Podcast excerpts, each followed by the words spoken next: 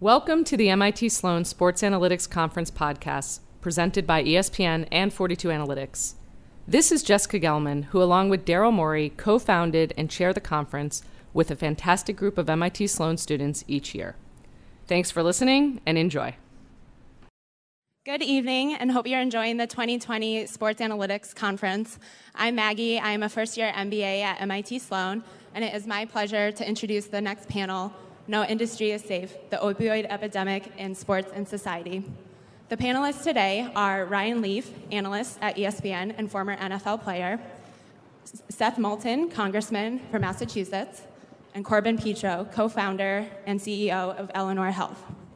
This panel will be moderated by Stephanie Wittels Wachs, co founder and chief content officer at Lemonade Media. This panel will be 45 minutes long with 10 minutes for questions at the end. If you have any questions, please tweet them using the hashtag treataddiction. And with that, I'll turn it over to Stephanie. So, in addition to being uh, the chief creative officer of Lemonade Media, I host a show called Last Day. Last Day is a podcast that, quite simply, is about the things that are killing us. And we start season one with the opioids crisis. So, since I know we're in a room full of people who love numbers, let's start there. Since 1999, we have lost 400,000 people to opioid overdoses in America. Those numbers have been steadily rising, and in 2017, we lost 72,000 people in one year to drug overdoses. For sports fans in the room, that is the average size of an NFL stadium. So, in one year, an NFL stadium's worth of people completely wiped out by drugs. 50,000 of those were opioid related overdose. So, these numbers, when you hear them, they are staggering, and I find them to be hard to comprehend. But behind each of those tally marks is a human being with lives and loved ones and stories. One of those is my brother, Harris Wittels. He was a beloved comedian, TV writer, producer. He worked for Parks and Recreation. He was Harris the Animal Control Guy, if you've ever seen the show. But in addition to being super talented and funny and wonderful, he had an Oxycontin addiction. And when it started costing him $4,000 a month, he switched over to heroin. And in 2015, he died of an overdose. He was 30 years old.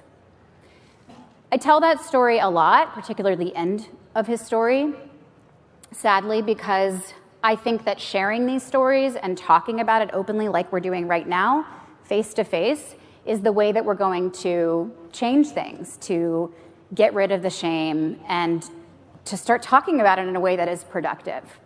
So, without further ado, I want to turn now to you to hear your stories. So, for those who may not be familiar, can you briefly spend one to two minutes describing your background and how addiction has impacted you?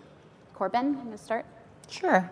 Uh, Corbin Petro, co-founder and CEO of Eleanor Health. Eleanor Health is uh, an organization that's rethinking how we treat addiction in this country. Um, my background has been in healthcare. Um, I came into healthcare as a daughter of a family that prioritized public service and really see healthcare as a focus on, on service. Like everyone in the room, have been impacted by addiction in my personal life. But really, my, my foray into addiction through Eleanor Health has been to really focus on the data. So we're all here because we care about data. And addiction and substance use disorder in this country hasn't been treated with an evidence based approach uh, like we have in, in, the rest of the country and the rest of the part of healthcare. So, really, um, you know, I'm here to sort of bring in the data component and the healthcare component, as well as to hear the personal stories that really bring alive um, uh, why the opioid crisis is, is, impacting all of us. One of the things I heard this morning was um, that it's, it's amazing how athletes in sport have been using their, their position to really elevate the things that they care about. And, uh, you know, both Ryan and Seth, I think, are doing that here. And so excited to have this conversation. Awesome. Seth? Sure. So uh, thank you very much for having me here. It's great to be here with a distinguished panel. And, you know, for me, I'm, I'm a congressman. I'm a congressman from Massachusetts. I represent the, uh, the North Shore of Massachusetts. But the reason I got into politics is because I'm a veteran. I wasn't even interested in politics before. I didn't study it in school or anything like that. I don't come from a political family. But I felt like I saw the consequences of failed leadership in Washington when I was an infantry officer in the Marines. And when I got back, I went to business school, decided to run for office. And as a policymaker in, Wa- in Washington, I see what a disproportionate effect the opioid epidemic has on our veterans. Veterans are twice as likely to die from an opioid overdose as non veterans. And just this past summer, I shared for the first time in my life a bit of my own story, not dealing with opioids per se, but dealing with post traumatic stress. And I became a very rare politician to actually share a personal story about mental health. It's something I hadn't done before because, frankly, I was afraid it would end my career. And I didn't know this summer if that might, in fact, do just that. But instead, the response has been extraordinary. People literally across the country coming up to me and just out of the blue introducing themselves and sharing their own story of dealing with mental health because they heard someone share theirs. And so I've been working on this issue a lot more since, since doing that and working on policy in Washington that will save lives right, right here at home. Thank you. Ryan? Uh, Ryan Leaf. Um, I'm an analyst at, at ESPN, and um, my story starts at 21. I, I got the opportunity to live my dream, and I was drafted second overall in the NFL draft behind a guy named Peyton Manning. and uh, was given uh, a chance at $31 million and didn't have a successful career.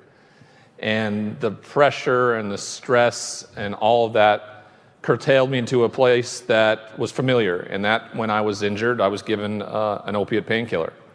And it's the only drug I've ever taken in my life.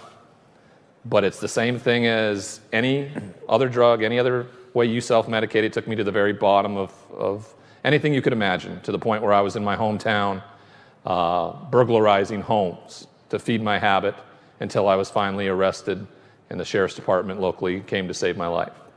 I would spend three years in prison, and luckily, because of a uh, Afghan Iraqi war veteran who helped me remove myself from the equation and make it about service, about helping others, uh, so something like this doesn't ever happen again, where we lose people at such a dramatic level.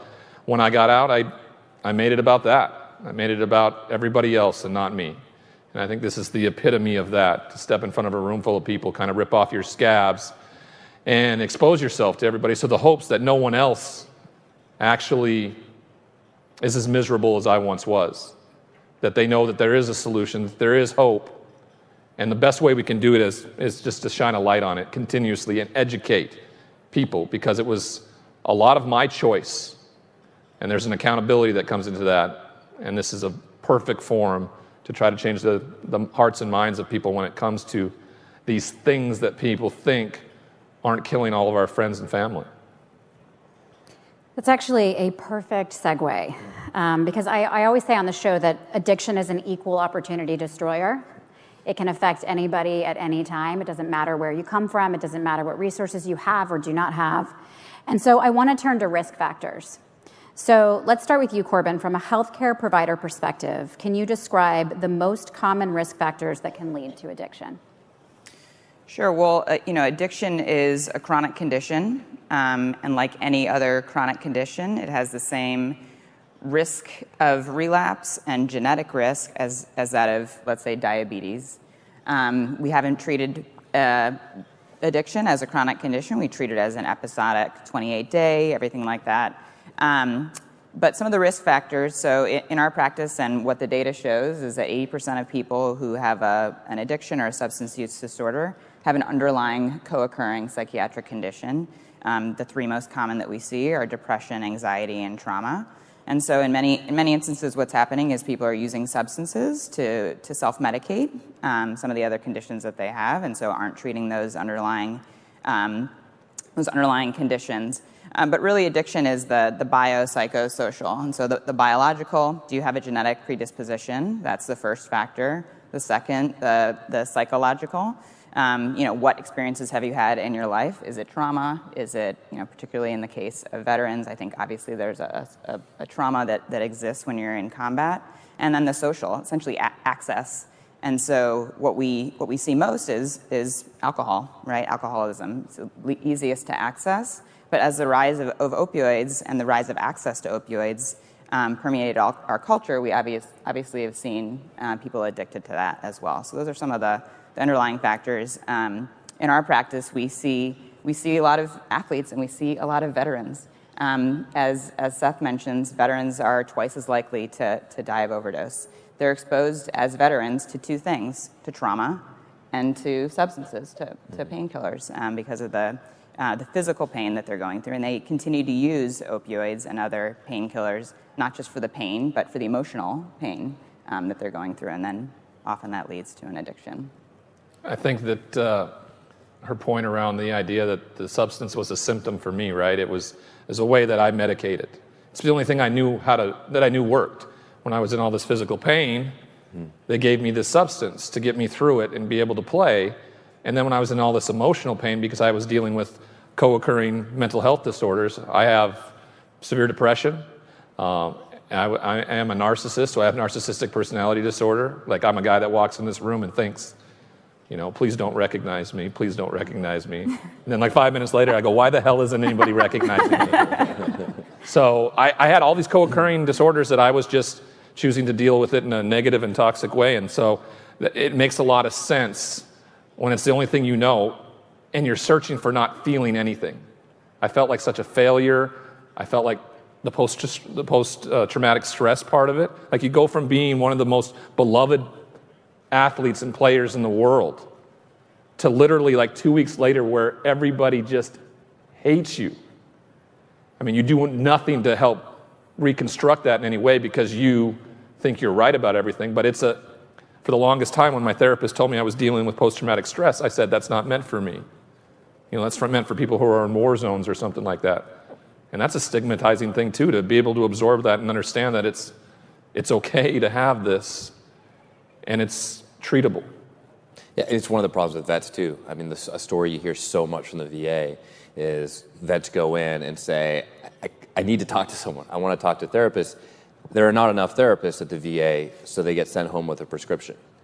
And in some cases, veterans realize this is really dangerous stuff. In fact, I've been a big advocate for legalizing cannabis. Why? Because a lot of vets are using cannabis so they don't get addicted to opioids. But that's not legal at the VA right now, so there's a real problem there. The point is, vets, a lot of vets recognize that this is dangerous stuff, but they don't, they don't have alternatives. It's an interesting thing. We prescribe opioids originally to numb physical pain. I mean, your body was put through whatever happens on a football field. I hear that it's pretty intense. Haven't experienced it myself. Um, Let's do, we can do an experiment. You stand over there, and I will I will run from this side as fast as yeah. I can, and just lay you out. All right, let's All do right? it. let's go. Let's go. Different different panel. Um, so but but you're prescribed this to numb physical pain and then what ends up happening is that you use it to numb the emotional pain right and when do you you know when do you figure out or do you is there a moment where you go you know what this is going this way now is there a moment where that happens i don't think you ever truly understand when it when it flips a switch like you're dependent or why you're using it i understood it i'd like to blame my failed football career on the fact that i was a, a junkie at the time but I, I competition was my first drug of choice. I competed at everything. And when that was finally gone, and I was dealing with all the ramifications that came with, with, with all the, the high pressure, the, the failing, the, the depression, all that stuff, the only resource I had was this medication that had worked for my physical pain. Um, and I think where I grew up, I grew up in the state of Montana where there's a cowboy culture around not, uh, you know, not letting people know how you're actually really feeling. And then when you're in the locker rooms in the NFL, I, I've never experienced my whole life uh, in those cultures um, another man that could walk up to me and say, Hey, I'm really struggling with this. Can you help me? And since we're not aware of it and we don't see it, how are we to respond when we're in exactly the same place? We're a culture of seeing something and there's evidence based proof to it for, for us. And when it's not there, you go to what I consider doing the wrong thing the right way. And that was going to a doctor, saying I was in pain. There was physical pain, but as an athlete, I had to be I had to have bones coming out of my body for you to take me off the football field. And now if I was stubbing my toe, I could go to the emergency room and say, "Hey, my gout's flaring up, doc. Give me some give me some painkillers, just because I, I didn't want to feel the way that I was feeling. I mean, I think that's very true in the military as well. It's not a culture traditionally where you say, you know, hey, what can I do to help you feel a little better? Do you need to talk? Yeah. I think that's starting to change in the military now, but I mean, I just got out a little over 10 years ago, and that definitely wasn't the case then.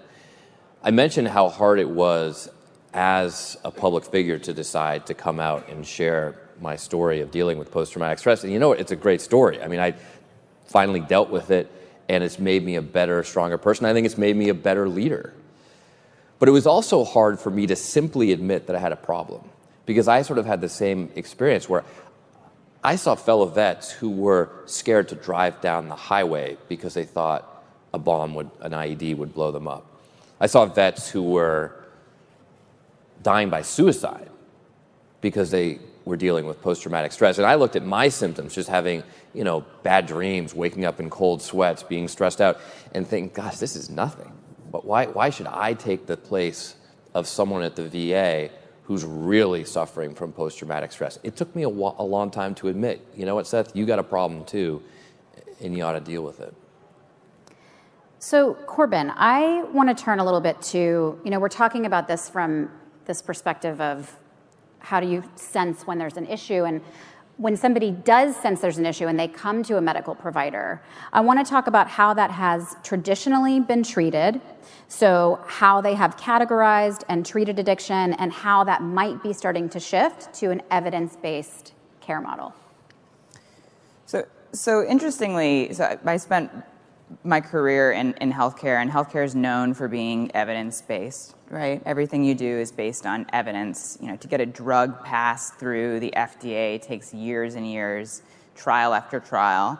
And, you know, I, I came into the, the substance use disorder and, and addiction space, and it really feels like a cottage industry. It hasn't been treated like a part of healthcare. It's typically people who um, have been through recovery and they've said, This worked for me, and so I'm going to create, you know, whatever whatever treatment model that they think is appropriate because it worked for them. It's all been anecdotally based and not evidence based. So, um, the, you know, the biggest thing that you hear, you know, Open Us Weekly.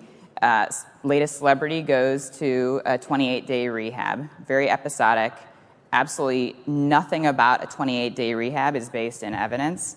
You know, single digit success percentage success rates. So going, you know, going to a beach in Malibu for 30 days for $45,000 and meditating is not a clinically appropriate treatment model. That was where my brother went to the exact place you just and he probably walked out and, and, used that day. Exactly. And used that day. Yeah.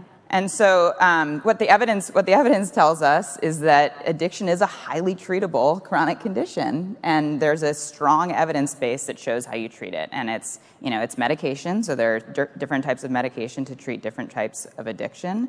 The evidence shows that if you take medication, your ability to stay in recovery is uh, you know hi- highly more uh, successful than that if you don't therapy, dealing with the co occurring psychiatric conditions that you have through a, therapy treatment model, and then recovery services, essentially, which is creating meaning and purpose in people's lives, which is important to sustaining one in, cover, in recovery. Um, after a year in recovery, your, your risk of relapse goes, goes down significantly. And after five years in recovery, so not 28 days, but five years in recovery, your risk of relapse becomes that of the general public. So that's, that's what the evidence shows. Um, but we haven't been treating addiction, as you know, um, in that way. And so, what, what, we're trying to do at Eleanor is obviously we just we just follow the data. It's not rocket science. We just follow what what the data tells us and what the evidence tells us in terms of how to treat addiction. Um, I want to talk a little bit about the framework of addiction as a disease. So, uh, Ryan, I heard you say you were a junkie and I heard, you know, you've, you've been quoted as saying you were an addict before you even started using. And I know in healthcare, in the healthcare world, there is a movement to stop saying addict and instead to say somebody has a substance use disorder, somebody has an opioid use disorder, and to not, um, that is a stigmatizing term. But a lot of people that I've interviewed for my show who, who do have addictions call themselves addicts. So, what is that? What, what, what's happening there? Well, for me, it's the audience that I speak to and the platform that I have usually are individuals who empathize with me because we've been through the, sim- the same situations. And I think that sometimes when I am on national TV talking about sports or um, on the radio, that when I'm in a room with an individual that doesn't maybe have the same kind of platform, they want to feel the same. And I feel there's a, a commonality there. I feel like when you try to distance yourself from something that, that exists so much in our country, that's making yourself unique or better than. And when I speak and when I do stuff like this, I try to remove myself from the equation completely and be like everybody else. that for me is also a badge of honor.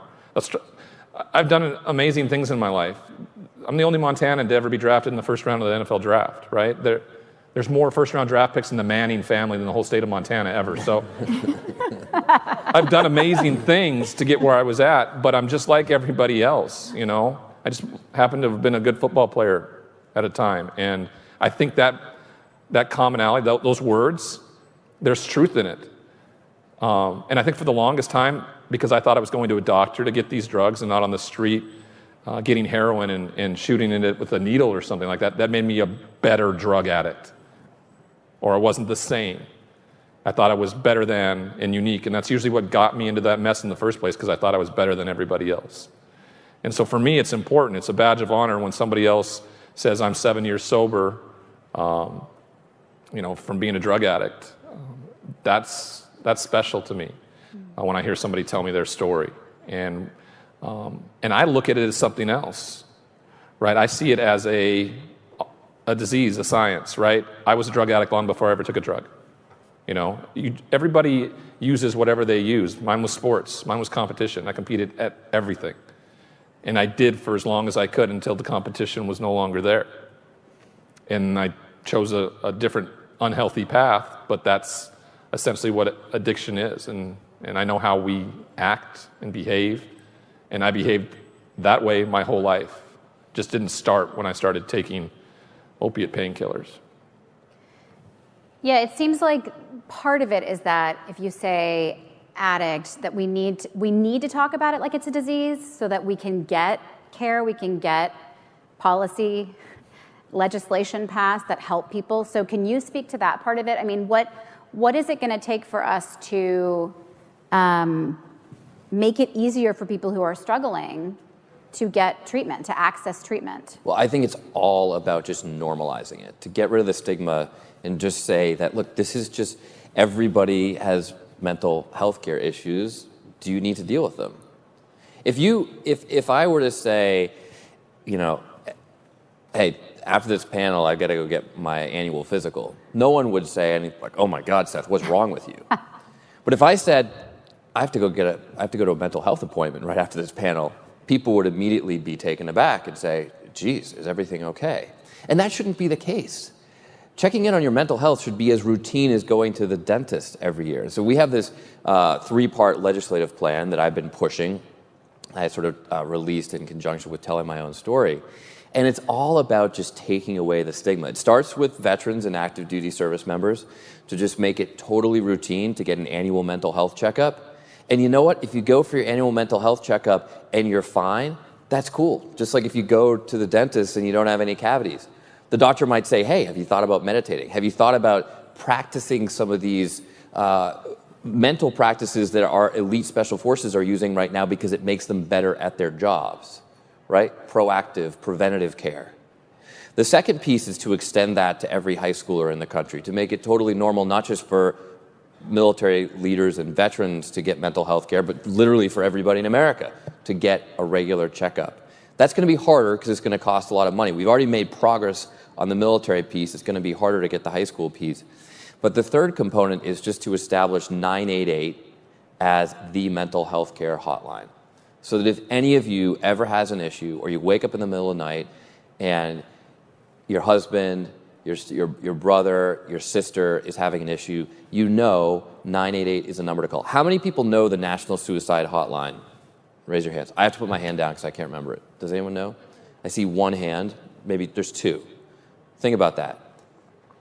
If you wake up in the middle of the night and your house is burning down, you shouldn't have to go find a phone book to call the fire department. That's why we have 911. Mm. Passing 988 will mean that everybody doesn't have to look up a number You can just call, they'll connect you to the resource that you need to get to.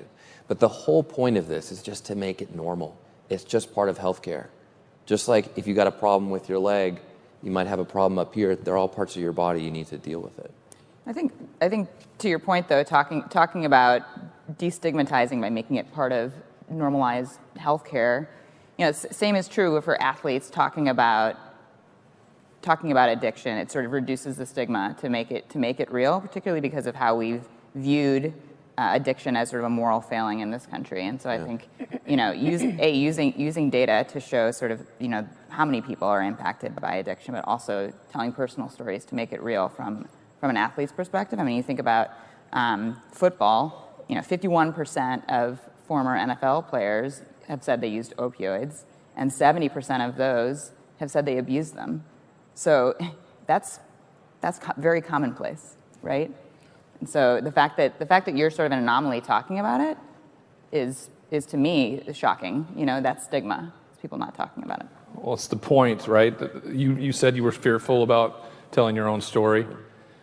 I guess lucky for me, my story was told by the, the newspapers and by my company that I work for now um, all the time. So when I walked out of prison, it wasn't like I could hide from it. I thought I could, but then I realized that the, the only way for me to kind of take the power back and for me to try to be of service to others was to tell that story. The destigmatization uh, of, of what this is, it's all about the spotlight. It's all about shining a light on it and making it as no- normal as you can. When I talk to a lot of the younger kids and, and I talk to the parents, I talk to about how I think it should be like a mandatory thing that uh, once they graduate from high school or from college, they have to go to treatment for 30 days. You know, where in, where in the world would you ever spend 30 days on yourself? You know, even if you don't have a problem. Mm. And your mental health screening is exactly that in that form, right? Early on, you start going to it, and it's just a, a gentle reminder because I see a therapist every week, right? I'm almost eight years sober now, but I see a therapist every week. My wife and I see a couple therapists, not because you know we're struggling with anything, but because I'm a football player and an athlete. We suck at communication, so I want to be better at that with her. These are things that are natural. As an athlete, we do everything we can in our power to make our legs, our arms, our bodies as strong as we can to take the beating that happens. But the most advanced muscle in your body is your brain. And when you are asked to go see a psychiatrist, sports psychiatrist, or psychologist, everybody looks at it like, what's wrong with you? Or to his point, when you hear somebody like goes to rehab, it's usually the perception like, did you hear Lucy went to rehab? Oh no. It's not like a champion thing like, Lucy went to rehab. this is awesome. And that's, that's the part that we'd like to change with the conversation. Yeah, it's one of the reasons why one of the things my team and I really try to do is when people talk about PTSD, we talk about PTS, post traumatic stress. Because as one of my closest friends in the Marines, who was in my first platoon, said to me, you know, what, that it would be a disorder if you weren't affected by what we saw. It's a natural human reaction to have some anxiety coming out of a super stressful situation. And we've got to normalize that for Americans. Um, okay, so this re, the, the rehab, you, speaking about going to rehab, right? Rehab, relapse, rehab, relapse. This is a common pattern. It's part of this 28 day thing that, you know, I could spend hours talking about how wrong it is. Um, from a, from a non medical perspective, as a family member, to just see your person go in, come out, fail go back in, come out, fail, and then feel like a failure. And then that is self defeating. Mm-hmm. So I know you talk at Eleanor Health a lot about long term recovery, long term recovery and a whole person approach. And you're leveraging data to do this long term recovery. So I feel like this is a completely different way to look at the rehab model. And people think, like, oh, I can't afford it, or I can't afford to leave my life for I can't leave my life for 30 days. How am I going to leave my life for 90 days or 60 days, you know? So how do you encourage people to believe in long-term care? What can you talk a little bit about that and how you're using that? So that I mean that's that's I would say the thing the thing that keeps me up at night because when people think of, of recovery they think of of you know the, the the rehab industry has done a really good job of making people think that what they do is what you need to do if you have um, an addiction that you need to treat And our system has done nothing but support that through our payment models. So, um, you know, in, in healthcare, you're, you're paid for the number of sort of services that you provide, not the outcomes that, that you get. And so it actually benefits to go the, the, the 28 day rehabs to have people go in and out and in and out and in and out. Um, and so a long a long term recovery that ends in one or five years. So you know, a, a, a several years at Eleanor is the same as a, a, month of, of treatment in terms in terms of cost um, because it's in an outpatient setting. It's not you know, at a luxury resort. Um, it's in the community where you're facing your stressors every day and you're dealing you're learning how to deal with those stressors. Um, you know, I, I, always try to compare it to um, to make it real for folks. You know, when you when you go on a vacation, do you eat the same way? Do you work out the same way? No. I mean, go out every night, have ice cream, and don't really work out. And you go, and then you go back to your normal life, and you go back to work, and you're not laying on the beach, and the same sort of patterns are there. You can't break your patterns when you go on vacation, which is essentially what, what a resort rehab is. Uh, and so, you know, I think I think the, the world is shifting to try to learn about evidence long-term recovery. But first comes there are so, there are so many sort of educational barriers. You know, there are people who are telling their story. There are policymakers that are changing the way you know we think about and pay for addiction. And so, all those things I think need to occur for us to continue to make progress. I think when I talk to people who are getting are new to recovery, they talk about how they can't spend 30 days, even 30 days away from their job or their families. I'm like, I, I'm, I'm being completely honest with you. If you don't do this, you're going to lose that anyway. They, they just can't see it. We have blinders on because everybody else can see what a dumpster fire it's become. But we don't believe that, you know, it's when there's surrender and acceptance finally. And I was finally at that point. I went to the, I went to the Malibu rehab. I stayed 90 days. I was three years sober when I went. Um, and I would watch guys walk out after 28 days, and I'm like, I'm just going to leave you this with this advice as you leave right now, all right? I am three years sober. I'm going to stay here for 90 days because I know what this is. And I have heard your whole process and your whole story while you've been here.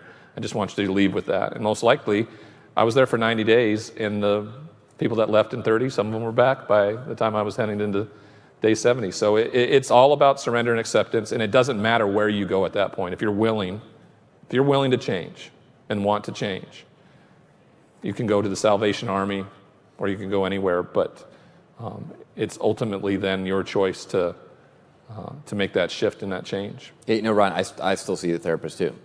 And I feel like I've been very successful in managing my post traumatic stress. I don't have the nightmares and things like that that I used to. I don't feel withdrawn from my work like I sometimes did in grad school. I feel totally engaged. But it's, I just know it's a healthy pro- process, a healthy um, practice to keep checking in with someone. And, um, and so I you know, have no intention of stopping that. For me, it's the accountability piece, right? Yeah. You know, as an addict, I'll, I'll lie and manipulate. It's what I've done my whole life. I need somebody who's been with me. I, I've seen the same therapist now for five years, and she will, she absolutely knows the signs of what my addict behavior or, or where I'm going off the rails, and she'll hold me accountable for that. That's huge for me because for the longest time I was, a, I was the golden goose for family members, for people like that, that they didn't want to take the train off the tracks because it was special and they got something out of it. You know, it, it's neat to find a therapist who doesn't care that you are showing up every week and collecting that her paycheck through that process and not just kind of feeding you enabling behavior, but actually saying, hey, that's, that's old behavior, Ryan. Can we take a look at that? That's been huge for me in the transformation because I still screw up all the time. Just because I'm standing up here or sitting more or less um, telling you guys the story doesn't mean I have this thing figured out. I mean, I have a two and a half year old, so I'm screwing up all the time right now for the first time having a child. And, um, and, and that's important to be able to, to talk about it and try to have the tools to make sure I can navigate this, this situation. Um, let's see. Okay, let's talk about let's talk about blame for a second. Fun thing. Um, we all know that American pharmaceutical companies all over the country are currently enmeshed in lawsuits for billions and billions and billions of dollars. And I think it's very human to want to place blame somewhere. Uh, you know, you shifting from talking about accountability of self to want to say it's that person's fault. And it's very convenient that the Sacklers, you know, with all these lawsuits coming out, it seems that there, there is nefarious intent with what they did, right? So, can we sort of talk about how helpful is it to try, want to and then try to say, this is your fault? Where does that leave us, you know, with all of these lawsuits and everything going on with that? I think, I think there's, there's, a, there's a place for blame in that the pharmaceutical industry has, has done things to, to, to push substances as medication that, that, and indicate that they're not addictive. Um, but I think, I think in broadly speaking, it, you know, it sort of undermines the disease of addiction. It undermines um, that addiction is a, you know, it's a brain disease um, by sort of blaming it on the, the substance in and of itself. So when a person is, is dealing with addiction, they're not, it's not just the physical addiction. Yes, people are physically addicted. And when you come off of, of opioids or any other addictive substance, you have a physical reaction to that. But you can be completely detoxed, completely not physically addicted, and see a syringe and still have that same reaction, that same craving, even without that physical addiction. And that can happen with any substance. It doesn't have to happen with, with opioids or because um, the Sackler family prescribed um, or pushed, pushed the, the prescription of, of opioids. And this is, this is just part of the human condition. And you know, if, if it wasn't the Sacklers, if it wasn't opioids, it would be it would be meth. It would be another chemical. It's been part of our history since the beginning of time. And so, you know, I, I I, in some ways, worry about the pointing of fingers. I'll, I'll, ask, I'll ask Seth from a policy perspective what, what he feels, since I know that there is, there is some, you know, remunerations yeah, that, that are trying to be. Look, there's some bad people out there. There are some bad governments out there. I mean, the Sacklers should be sacked. Uh, China is providing 90% of the fentanyl in the United States right now. I actually have a, a bill that I passed into law to sanction the producers of Chinese fentanyl. This is necessary because the US and China actually had an agreement in 2014 to stop shipments of fentanyl from China to the US. And the next year, the United States Customs Service stopped 1,207 shipments of Chinese fentanyl to the US. Chinese customs stopped four. So the point is, the Chinese aren't even trying. I think China knows that this stuff is bad for us, and they're in global competition with America, so they're happy to see it go to, uh, to, the, to the United States. So we got to be more aggressive in confronting China on fentanyl. But the way I look at it is, while it's important to do that, and while people like me in Washington will be doing that, if you're someone who's suffering from one of these issues, you've got to take personal responsibility if you're ever going to get better.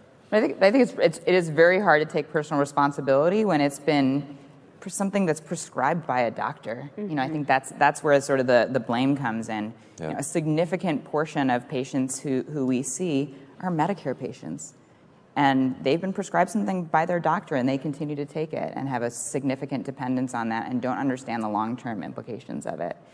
Um, one, of the, one of the biggest things that, that, that we see is, is people calling and just trying to understand is what I'm doing harmful to me? Is it actually addiction?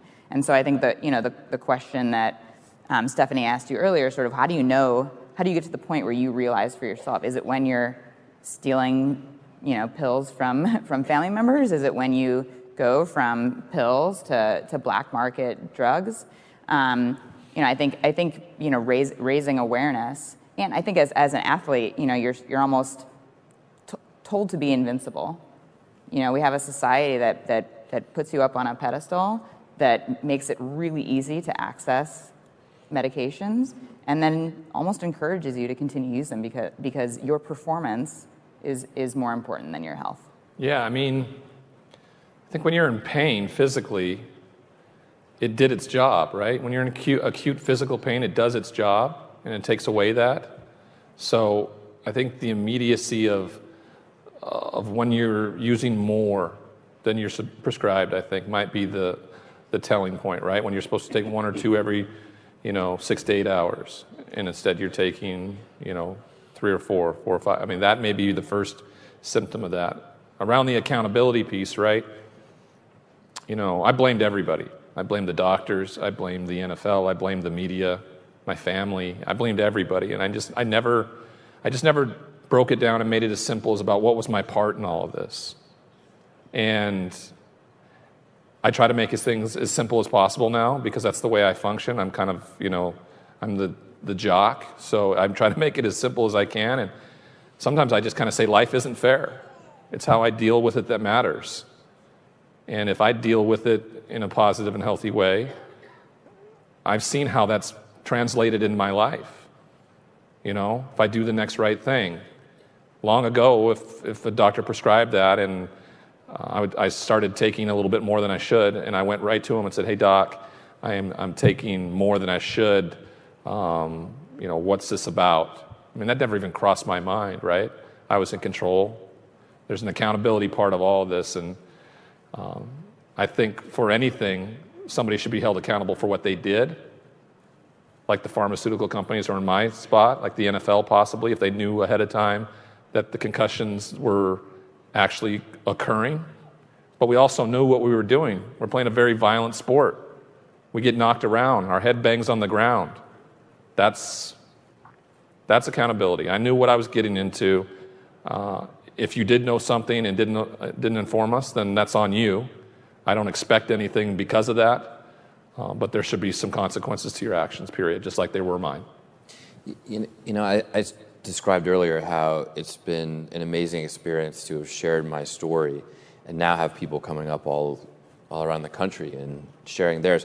And also people really close to me, close friends, people who I work with, who I had no idea were struggling with mental health issues or just dealing with them and they've opened up because I shared my story. But it's important for me to say, too, that there were a lot of Marines that I knew, many of them, most of them younger than me, who found the courage to share their story before I shared mine.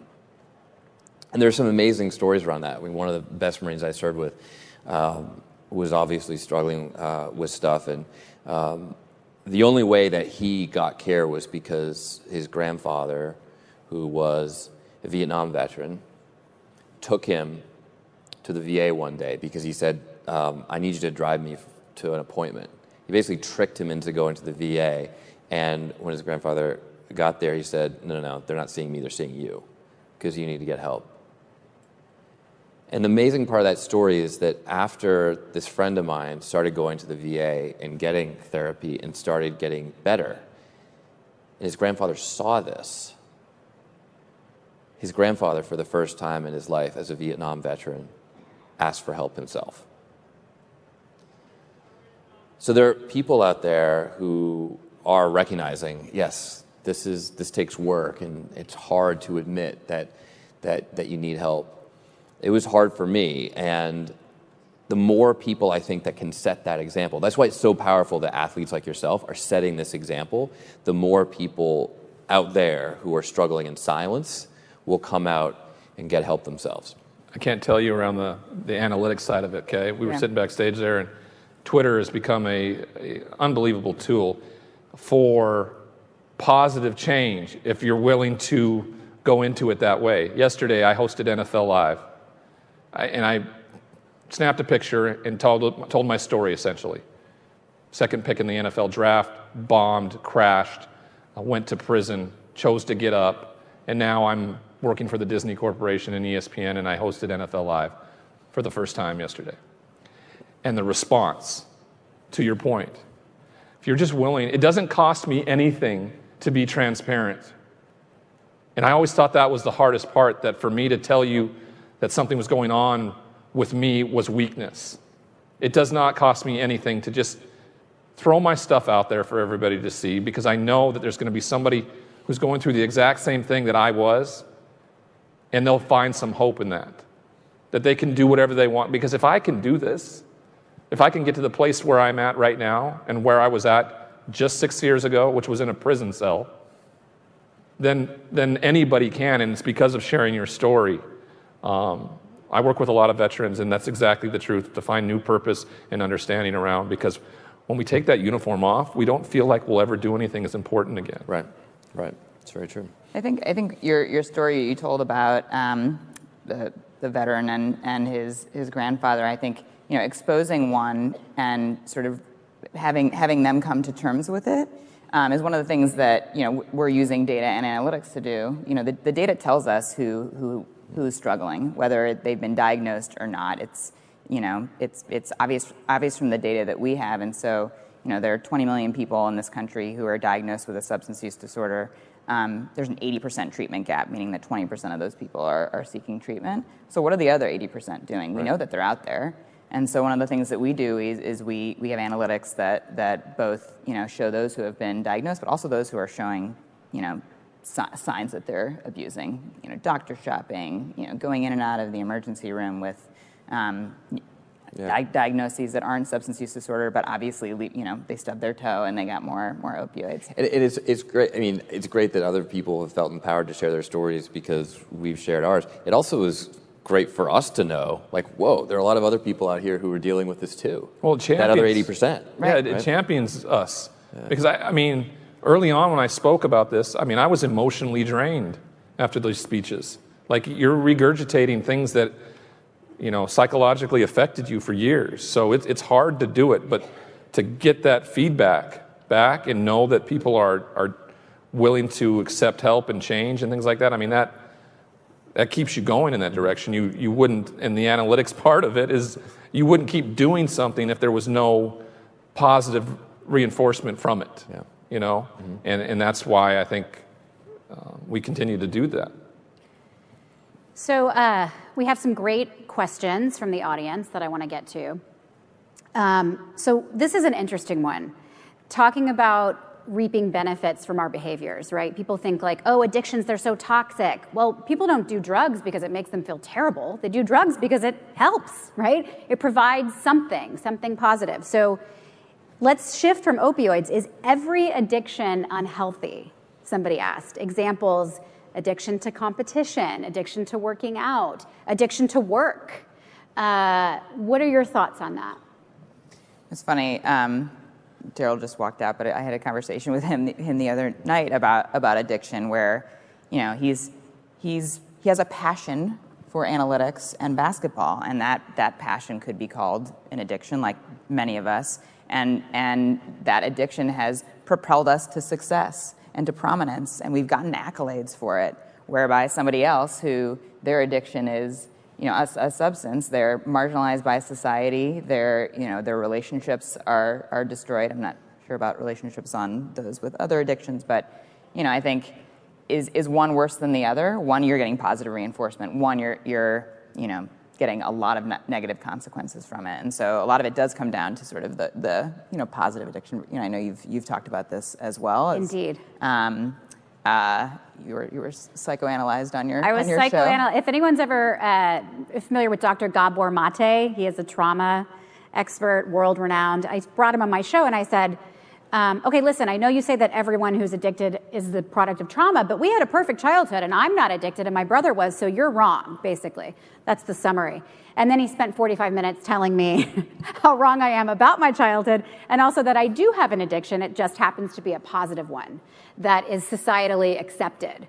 Um, but still has a negative impact on my family. If I'm working obsessively and I'm ignoring my six year old, she now has a sign on her door that says no technology allowed in my room, you know?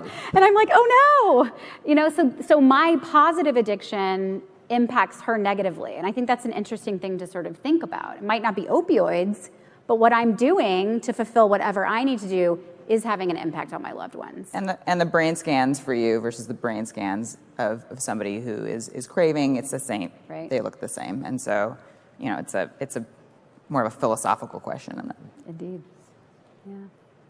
you're not doing any policy around that. Well, I mean, I just want to make sure we get to other questions. I mean, I, but I think it's just real. I, mean, Yeah. I remember a conversation with someone in the front seat of my car saying, Seth, why are you going 80 miles an hour down Storrow Drive? And I was like, well, I missed the adrenaline. That wasn't a good, Right. wasn't a good decision at that moment. Now, now, if you see me on Storrow Drive, I have a 16 month old daughter, so I'm like five miles an hour below the speed limit. But, but yeah, I mean, it's Because it real. feels good. It's fun. Yeah. Yeah. Um, okay, so this is an interesting question.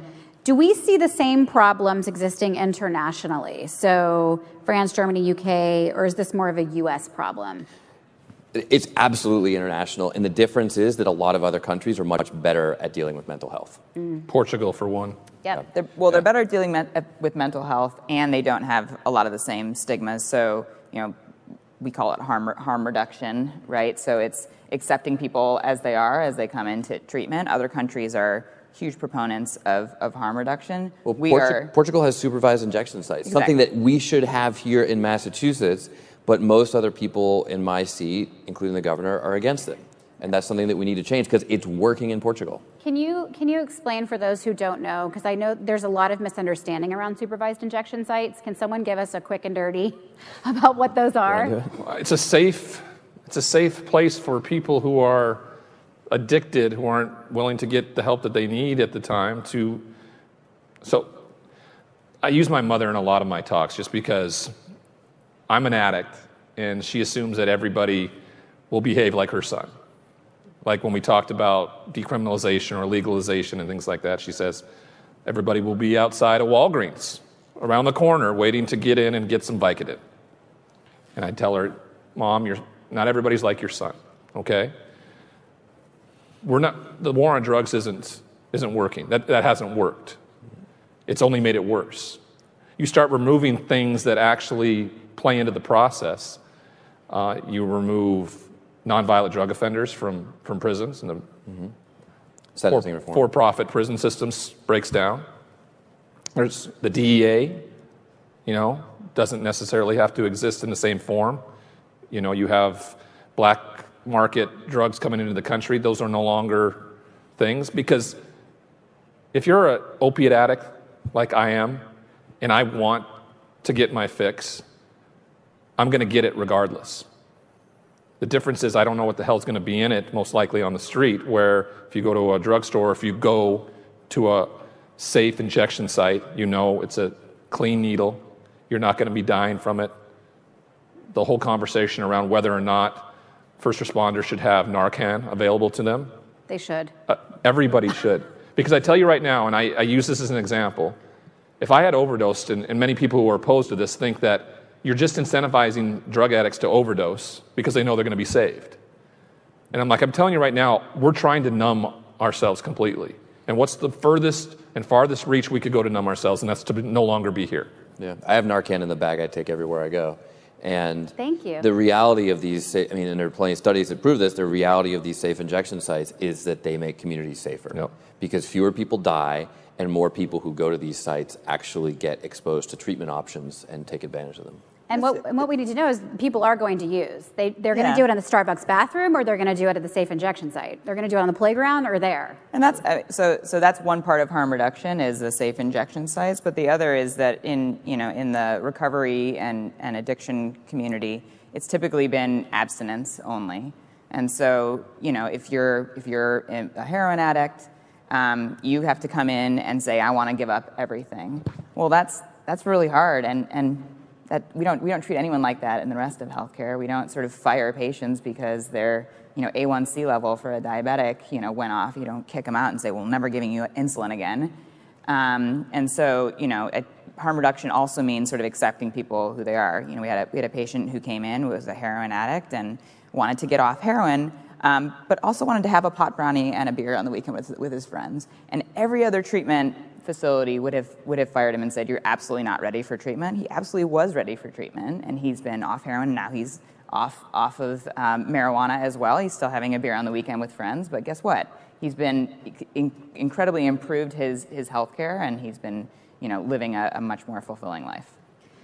Okay, we have a lot of questions, and I'm looking at this clock, and it's just ticking away. Uh, so I'm going to I'm to do one more, and it sort of uh, spins off of what you just said.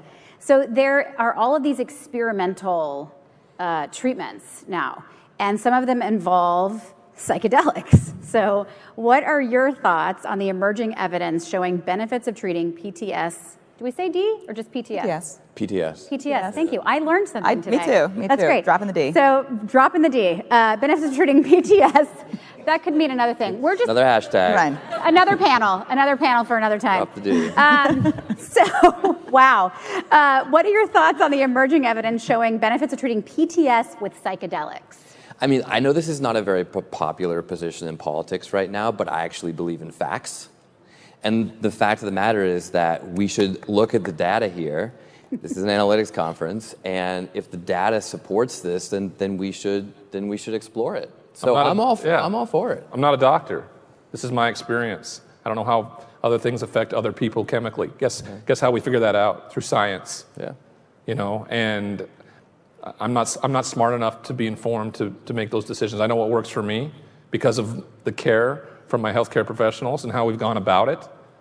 And I take their advice because I don't make the proper choices, right? My best thinking took me to a prison cell. So I don't make the proper choices. I need to understand this, and that's where the data and the analysis comes into it. And my doctors have put that in the right place for me. I have some bills out there just to allow the VA to study cannabis because so many veterans are using cannabis, many because they don't want to get addicted to opioids, and we don't even know what that, that means. It's something that we should study. Now, the political opponents of this are the abstinence only people. Hmm. Abstinence only when it comes to drugs, when it comes to sex ed. We don't need to go down that pathway, but there are a lot of Americans out there, including many of my colleagues in Congress, who think that's the only approach. That's not what the data suggests. I think, I think to Ryan's point, you know, different things work for different people, and so a very personalized a- approach is what we need. It's what we need for everything, right? A very sort of whole person approach. You know, for, for some people, um, you know, it's it's running essentially, probably replacing one addiction with with another, but that sort of gives a person meaning and purpose to to continue in in recovery, and for others, it might be psychedelics. I, I don't know the I don't know the evidence behind that. You're like, I can't speak to that. I cannot speak to the evidence of psychedelics. so. Uh, well, we had many other questions. Unfortunately, we are out of time. So I just want to thank all of you for coming and all that you're doing to make the world better. It can feel like it's getting worse, but this stuff brings everybody hope. So, so thank you guys very, very much. This recording is the property of 42 Analytics and may not be published, broadcast, rewritten, or redistributed without the express written consent of 42 Analytics. Any opinions expressed by panelists are their own and do not represent the beliefs of the conference, 42 Analytics, or the MIT Sloan School of Management. 42 Analytics Educational, Inc. reserves all rights in the content.